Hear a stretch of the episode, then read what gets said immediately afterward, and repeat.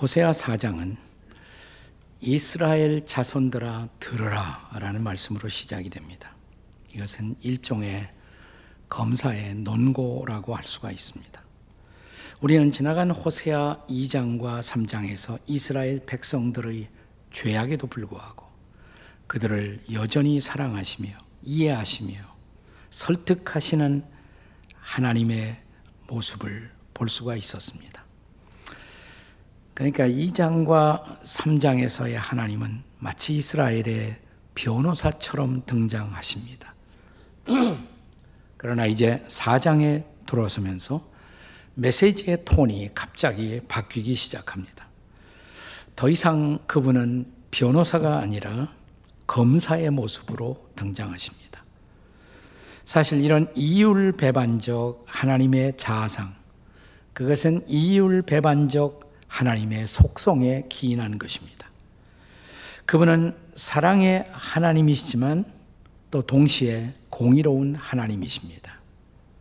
사랑하시기 때문에 끊임없이 우리를 용서하시고 용납하시며 재기의 기회를 허락하시는 하나님이십니다. 하지만 이런 하나님의 사랑의 속성 혹은 자비의 속성이 그분이 우리의 죄를 가볍게 여기신다는 의미는 결코 아닙니다. 그러므로 용서를 선언하시면서도 한편 우리가 범한 죄가 그분 보시기에 얼마나 심각한 것인가를 그분은 경고하고자 하십니다. 그래 여기 오늘 본문에서 그분은 돌연 검사의 자리로 돌아가셔서 논고를 시작하십니다.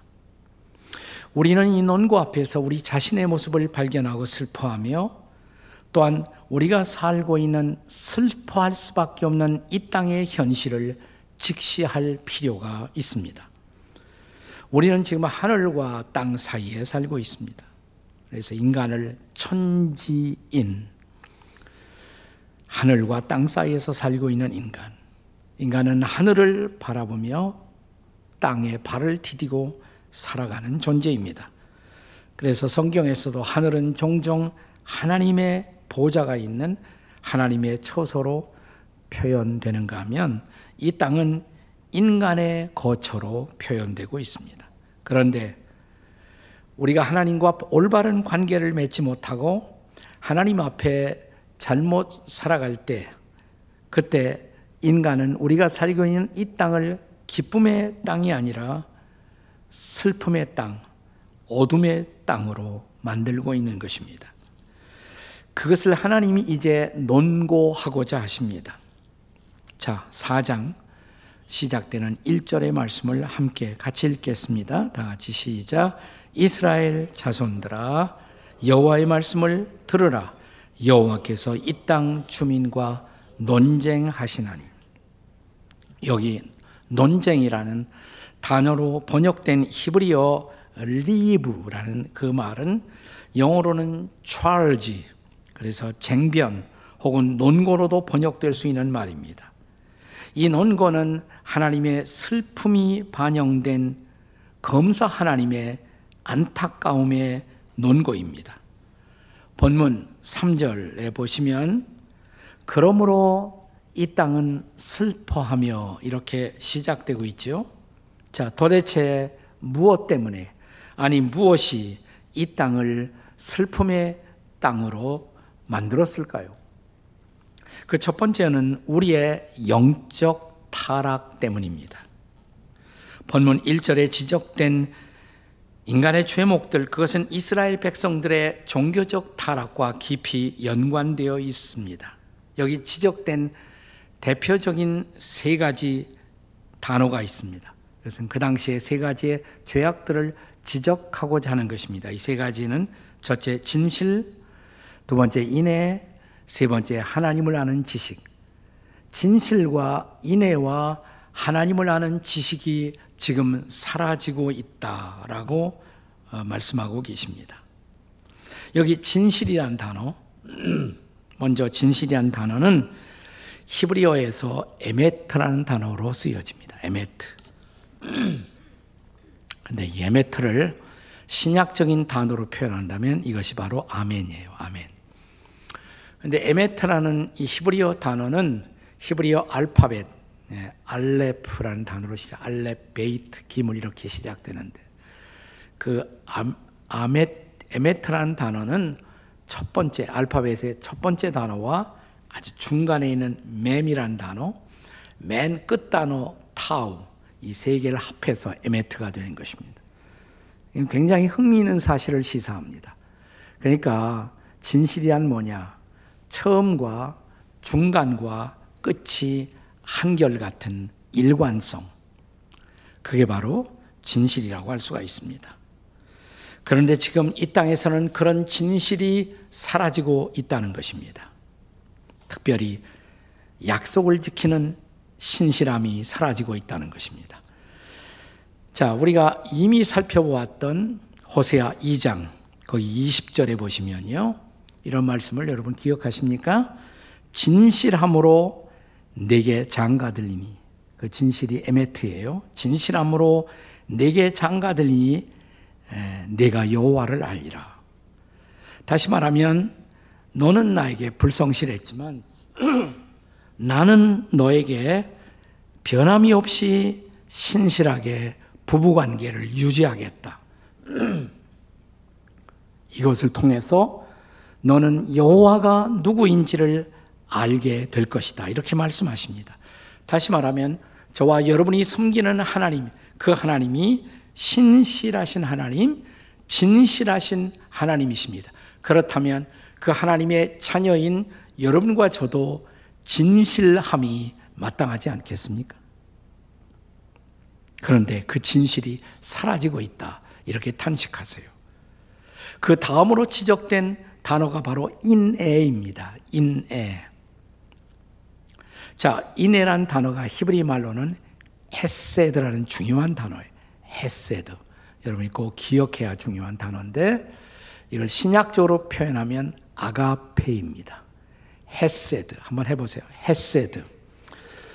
이것은 조건이 없는 조건을 초월한 사랑, 초월적인 사랑. 조건 없이 베푸시는 엄청난 자비, 그 자비로 저와 여러분이 용서함을 받고 오늘 이 땅에서 살고 있는 것입니다. 그런데 탄식할 만한 것은 우리가 이런 엄청난 하나님의 자비를 하나님의 햇새들을 힘입고 살고 있으면서도 우리는 이웃들을 향해서 그 인애를 베푸는 것을 잊어버리고 있다는 것입니다. 마치 예수님의 비유 가운데 어떤 종이 1만 달란트의 빚을 탕감받았습니다. 어마어마한 빚이에요. 1만 달란트. 근데 이 빚을 탕감받은 사람이 빚을 탕감받자마자 자기에게 빚진 채무자 하나를 찾아가요. 그는 자기에게 100 데나리온도 안 되는 작은 빚을 지고 있었던 한 친구를 찾아가서 모가지를 잡고 내게 진빚 빨리 갚아 이렇게 목을 조르고 있어요. 그게 우리의 모습이다 이 말이에요. 그게 우리야. 하나님 앞에 엄청난 용서를 받고도 이웃들의 작은 허물도 용서하지 못하고 이웃들을 공격하고 있는 우리들의 모습 보십니까, 여러분? 인애를 상실한 모습. 이것이 영적으로 타락한 우리의 실존입니다. 자, 한 가지 더 사라지고 있는 것이 있다. 하나님을 아는 지식이 사라지고 있다고 말합니다. 최근에, 아니, 정확하게 말하면 지나간 주간에 영국과 카나다에서 활동하고 있던 세계적인 복음주의 학자, 제임스 패커라는 분이 계세요. 제임스 패커. 그분이 지나간 주간에 세상을 떠나셨습니다. 별세하셨습니다.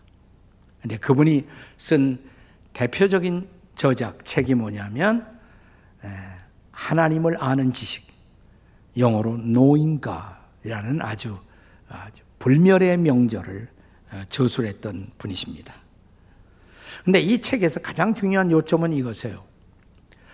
우리가 하나님에 관하여는 좀 알지만 진짜 하나님을 알지 못하고 있다는 것이에요. 다시 말하면 하나님의 관하여 아는 것과 하나님을 아는 것은 다르다 이 말이에요. 여러분 어떤 분이 나는 이동원 목사 잘 알아요 이렇게 말할 수가 있어요. 어, 그분이 인도하는 예배도 참석한 일이 있고 설교도 들은 일이 있고 그렇지만 여러분, 여러분이 날 알아요? 진짜 알아요? 나라는 인간의 실체를 정말 아십니까? 네. 난 정말 안다 그러려면 좀 살아봐야 돼요. 그리고 세월이 필요해. 시간과 세월을 통해서 알아본 진짜의 모습. 그러니까 뭐냐면 우리가 성경 공부 조금 하면 하나님에 관하여 알 수 있어요. Knowing about God, about God. 하나님에 관하여 좀 알 수가 있어요. 그것으로 하나님을 안다고 말할 수는 없다 이 말이에요. 내가 기도를 통해서 경험한 하나님. 내 평생의 신앙 생활을 통해서 실제로 경험한 하나님. 날마다의 삶의 여정에서 경험한 하나님. 그 하나님은 어떤 분이십니까? 하나님 진짜 아시나요? 바로 그런 말이에요. 자, 그런데 진정한 의미의 영적 지식, 하나님을 아는 지식을 사람들이 상실하고 있다는 것입니다. 이것이 우리 시대의 영적 타락의 양상이라는 것입니다. 하나님이 만드신 땅에 하나님을 모르는 사람들로 가득 차 있는 모습, 이것이 슬픈 이 땅의 모습, 이 땅의 형편이라는 것입니다. 자, 이 땅이 슬퍼하는 땅이 된 원인은 도대체 뭐냐? 두 번째는 우리 사회의 부패 때문입니다. 우리 사회의 부패 때문입니다. 자, 본문의 2절을 보겠습니다. 2절 말씀 같이 읽겠습니다. 시작.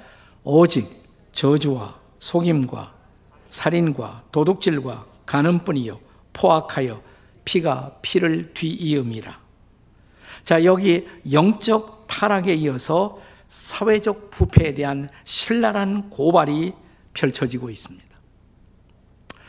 십계명 아시죠? 십계명 우리가 암송도 하고 읽기도 하고 자, 그런데 이 십계명을 크게 두 부분으로 나눌 수가 있어요. 자, 십계명을 두 부분으로 나누면 1계명부터 4계명까지가 한 부분이에요. 그 다음 5계명부터 10계명까지. 이 둘째 부분입니다. 어떻게 달라요? 1계명부터 4계명까지가 하나님을 향한 인간의 의무. 네. 그것의 1계명부터 4계명까지예요. 그러나 4계명부터 아니 5계명부터 10계명까지는 뭡니까? 인간과 인간 사이에서 지켜져야 할 계명들이죠. 사람과 사람 사이에서. 그러니까 대사회적 계명이다 이렇게 말할 수가 있습니다. 그래서 1계명부터 4계명을 대신적 계명, 5계명부터 10계명을 대인적 계명 이렇게 말하기도 합니다. 그러니까 근데 우리가 하나님을 향한 계명을 깨뜨리면 사실은 5계명부터 10계명까지도 다 흐트러지고 말아요. 그것도 다 엉망이 되고 맙니다. 자, 그래서 하나님과의 관계를 제대로 유지하지 못하고 살고 있는 인생들의 모습, 그러니까 인생 속에서 드러나고 있는 죄악들의 모습, 그것이 바로 오늘 여기 이 구절에 지적되고 있는 것입니다. 거짓됨, 포악함, 살인, 그리고 성적인 부패들이 어, 증가되고 있다는 것입니다. 우리가 성경의 역사를 읽어봐도 노아의 홍수 시대, 아니 노아의 홍수 직전이 바로 그런 상태였죠. 창세기 6장 11절과 12절의 말씀을 함께 같이 읽겠습니다. 다 같이 시작. 그때 온 땅이 하나님 앞에 부패하여 포악함이 땅에 가득한지라. 그 다음 12절에요. 하나님이 보신즉 땅이 부패하였으니 이는 땅에서 모든 혈육 있는 자의 행위가 부패함이었더라. 자, 그 결과예요. 그 결과로 초래된 심판, 그것이 바로 노아의 홍수 심판이었다는 것입니다. 네, 조금 세월이 흘러가요. 창세기 19장에 보면 또 한 번 하나님의 심판이 임합니다. 소돔과 고모라 상이 부패로 가득 차 있습니다. 그래서 임했던 또 하나의 심판, 그것이 유황불 심판이죠. 자, 똑같은 죄악이 이 땅에 지속적인 심판, 시대를 걸러뛰면서 심판으로 임한 것입니다. 우리가 극장에 가서 영화를 보면 종종 미성년자 관람 불가 이런 영화들이 있죠. 근데 뭘 기준으로 미성년자 관람을 금지하고 있습니까? 나라마다 조금씩 다르기는 하지만 대체로는 선정성이라든지 폭력성, 성행위의 유형, 묘사 정도, 또 마약에 대한 태도, 그리고 반사회적 행위 모방 가능성 정도를 고려해서 영화 등급이 매겨진다고 그러죠. 그래서 이건 보지 말아라. 레이디드 R 미성년자 금지가 결정된다고 합니다. 그런데 이건 우리에게 뭘 시사해 주고 있어요? 우리도 뭐가 나쁜지 다, 다 알고 있는. 우리 스스로의 부패의 정도를 알고 있다는 증거가 아니겠습니까? 알면서도 우리가 스스로 허용하고 있는 사회적 부패들이 지금 우리가 살고 있는 이 땅을 슬픔의 땅, 저주의 땅, 어둠의 땅으로 만들고 있다는 것입니다. 자, 우리가 살고 있는 이 땅이 슬픔의 땅이 되어버린 또 하나의 원인 뭘까요? 세 번째는 자연을 잘못 관리한 때문입니다. 자, 오늘 저와 여러분이 살고 있는 이 땅이 슬픈 노래를 혹은 슬픈 탄식을 쏟아내고 있는 땅이 된 이유. 하나님이 저와 여러분에게 맡기신 아름다운 자연. 근데 이 자연을 우리의 욕심으로 탐욕으로 잘못 관리하고 있다는 사실입니다. 본문의 3절이 그것을 증언하고 있어요. 본문 3절 말씀 같이 읽겠습니다. 시작. 그러므로 이 땅이 슬퍼하며 거기 사는 자와 덜짐승과 공중에 나는 새가 다 쇠잔할 것이요 바다의 고기도 없어지리라.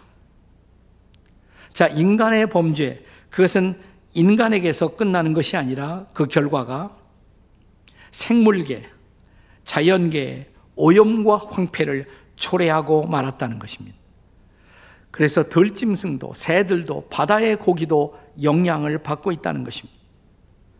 바울 사도는 저 유명한 로마서 8장에서 이것을 피조물의 탄식 혹은 자연의 탄식이라고 말하고 있습니다. 로마서 8장 22절의 말씀을 함께 같이 읽을까요? 로마서 8장 22절 함께 읽습니다. 시작.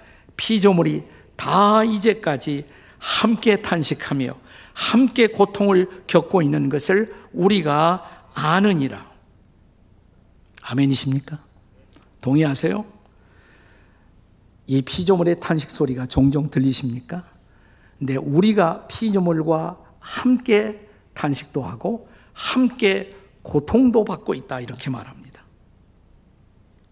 일본에 상당히 큰 종교적 영향을 끼친 지도자 가운데 한국에도 영향을 끼친 분이에요. 무교회주의 신학자고 사상가인 내촌감삼이라는 분이 계십니다. 우찌무라 간죠. 한국에도 이분은 영향을 받은 분들이 많아요. 돌아가신 고 함석헌 선생이라든지 유달영 교수, 뭐 김교신 선생 다 이분의 제자들인데 자 이분이 쓴 로마서 연구, 로마서 강해 이 책 가운데서 로마서 8장에서 피조물의 탄식을 명문으로 설명해 놓았습니다. 제가 한번 읽어볼게요. 들어보세요. 사람은 천연의 미를 말한다. 천연, 자연이란 말이에요. 천연의 미를 말한다. 하지만 미는 겨우 표면으로 그친다. 일보, 그 이면에 들어가면 천연은 미가 아니라 추이다. 조화가 아니라 혼란이다. 평화가 아니라 전쟁이다.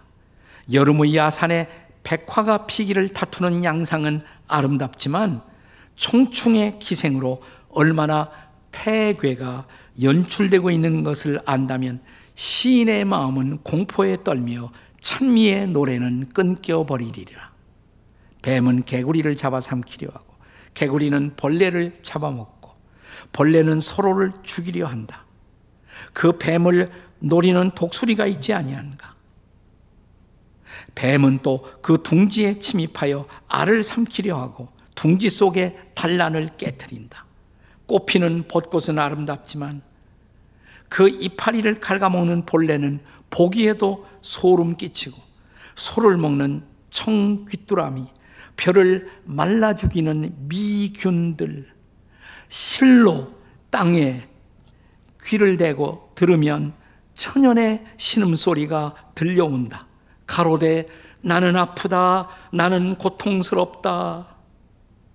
처녀는 사람과 함께 저주받고 그와 함께 속박되어 함께 해방을 부르짖고 있다. 명문이죠. 네, 아주 명문이에요. 실감 나십니까, 여러분? 네. 그런데 이런 자연의 타락, 이것은 창세기 1장 28절의 말씀을 우리가 잘못 해석하고 잘못 반응한 데서부터 비롯됩니다. 우리가 잘 아는 말씀이 아닙니까? 생육하고 번성하여 그 다음에 뭐예요? 땅에 충만하라 땅을 정복하라 제일 마지막에 모든 생물을 다스리라 여기서 이제 정복이라는 단어가 문제예요 정복하라 그랬으니까 자연은 정복돼야 한다 인간이 막 정복을 했어요 크리스찬도 예외 없이 카바시라는 히브리어 단어 근데 이 단어는 무절제한 파괴를 정당화시킬 수 있는 그런 의미를 가진 단어가 사실은 아닙니다. 더 중요한 것은 이 구절에서 제일 마지막 단어예요. 생물을 다스리라. 잘 번성하고 충만해서 다스리라. 요즘 말로 말하면 매니지하라. 잘 관리하라 이 말이에요. 정복한다는 말은 잘 그것을 가꾸어서 개발하고 잘 매니지하라. 관리하라. 다시 말하면 자연에 대한 인간의 총지기적 책임을 강조한 말인 것입니다. 우리가 만약 우리에게 맡겨주신 자연을 잘못 관리하면 하나님은 책임을 우리에게 물으시는 하나님이십니다. 최근 저는 이런 사태를 우리가 온몸으로 실감하고 있다고 생각을 해요. 영어권에서부터 시작해서 전 세계로 회자, 회자되어 읽혀지는 글 가운데 여러분도 아마 카톡으로 이런 글을 받았을지 몰라요. 코로나가 인류에게 보내는 편지. 원래 영어로 시작되는데 한국에도 돌아다니더라고요. 읽어보신 분? 네? 별로 없는 것 같으네. 네, 제가 읽어드릴게요. 코로나가 인류에게 보내는 편지. 지구가 속삭였지만 당신들은 듣지 않았습니다. 지구가 소리를 내어 이야기했지만 당신들은 듣지 않았습니다. 지구가 소리쳐 외쳤을 때 당신들은 귀를 막았습니다. 그래서 내가 태어났습니다. 내가 누구예요? 코로나예요. 나는 당신들을 벌 주기 위해서 태어난 것이 아닙니다. 나는 당신들을 깨우기 위해 태어났습니다. 지구는 도와달라 외쳤습니다. 대규모 홍수로 외쳐도 당신들은 듣지 않았고 큰 산불들로 외쳐도 당신들은 듣지 않았고 강력한 폭풍과 돌풍에도 당신들은 들으려 하지 않았습니다. 해양 오염으로 바다 생물이 죽어가도 당신들은 여전히 지구의 외침을 듣지 않았습니다. 빙하가 녹아내리는 심각한 경고에도 혹독한 가뭄에도 지구가 얼마나 심각한 부정적 영향을 받고 있는지 들으려 하지 않았습니다. 전쟁은 끊이지 않았고 욕심도 멈추지 않았으며 무수한 증오에도 매일 수많은 생명들이 죽어가도 그저 나와는 상관없이 나는 나 자신의 삶을 이어갈 뿐이었습니다. 당신들에게는 지구가 보여주는 수많은 재앙의 징후에 관심을 갖기보다도 최신 아이폰을 갖는 것이 더 중요했습니다. 가치가 안 느껴요? 네. 그러나 이제 내가 여기 있습니다. 그리고 이제 내가 세계가 돌아가는 궤도를 멈추게 했습니다. 내가 마침내 당신들을 듣게 만들었습니다. 당신들로 잠시 동안이지만 대피하게 만들었고, 더 이상 물질적인 것에만 집중하지 못하게 만들었습니다. 이제 당신들은 지구가 어떤 상태인지 느낄 수 있게 되었습니다. 생존에 대한 진지한 염려를 이제 갖게 되었습니다. 그것을 느끼고 계신가요? 지구 온난화가 심해지는 것처럼 당신들에게 고열을 일으키고 지구의 대기 오염으로 가득 찬 것처럼 호흡 곤란을 가져다 주었습니다. 세계를 멈추게 만들어 당신들로 지구의 아픔을 외면한 채 집에 문을 닫고 생각하게 만들었습니다. 그리고 이제 중국과 인도의 하늘이 깨끗해지고 공기의 질이 달라졌습니다. 단지 공장들이 잠깐 오염 물질을 배출하지 않은 것으로도 이런 일이 일어났습니다. 저 베니스의 물이 깨끗해지고 돌고래들이 다시 보이기 시작했습니다. 단지 곤돌라가 잠시 멈춘 것만으로도 당신들은 비로소 당신들의 삶에 무엇이 중요한 것인가를 새겨보는 시간을 갖게 되었습니다. 나는 당신들을 벌주기 위해서 온 것이 아니라 당신들을 깨우기 위해서 온 것입니다. 제발 지구의 이야기를 들어 주십시오. 당신 자신의 영혼의 소리를 들으십시오. 싸움을 멈추고 이웃 사랑을 시작해 보십시오. 지구와 생물들을 보살펴 주십시오. 그리고 마지막으로 제발 하나님을 신뢰하기 시작하십시오. 코로나 바이러스 드림.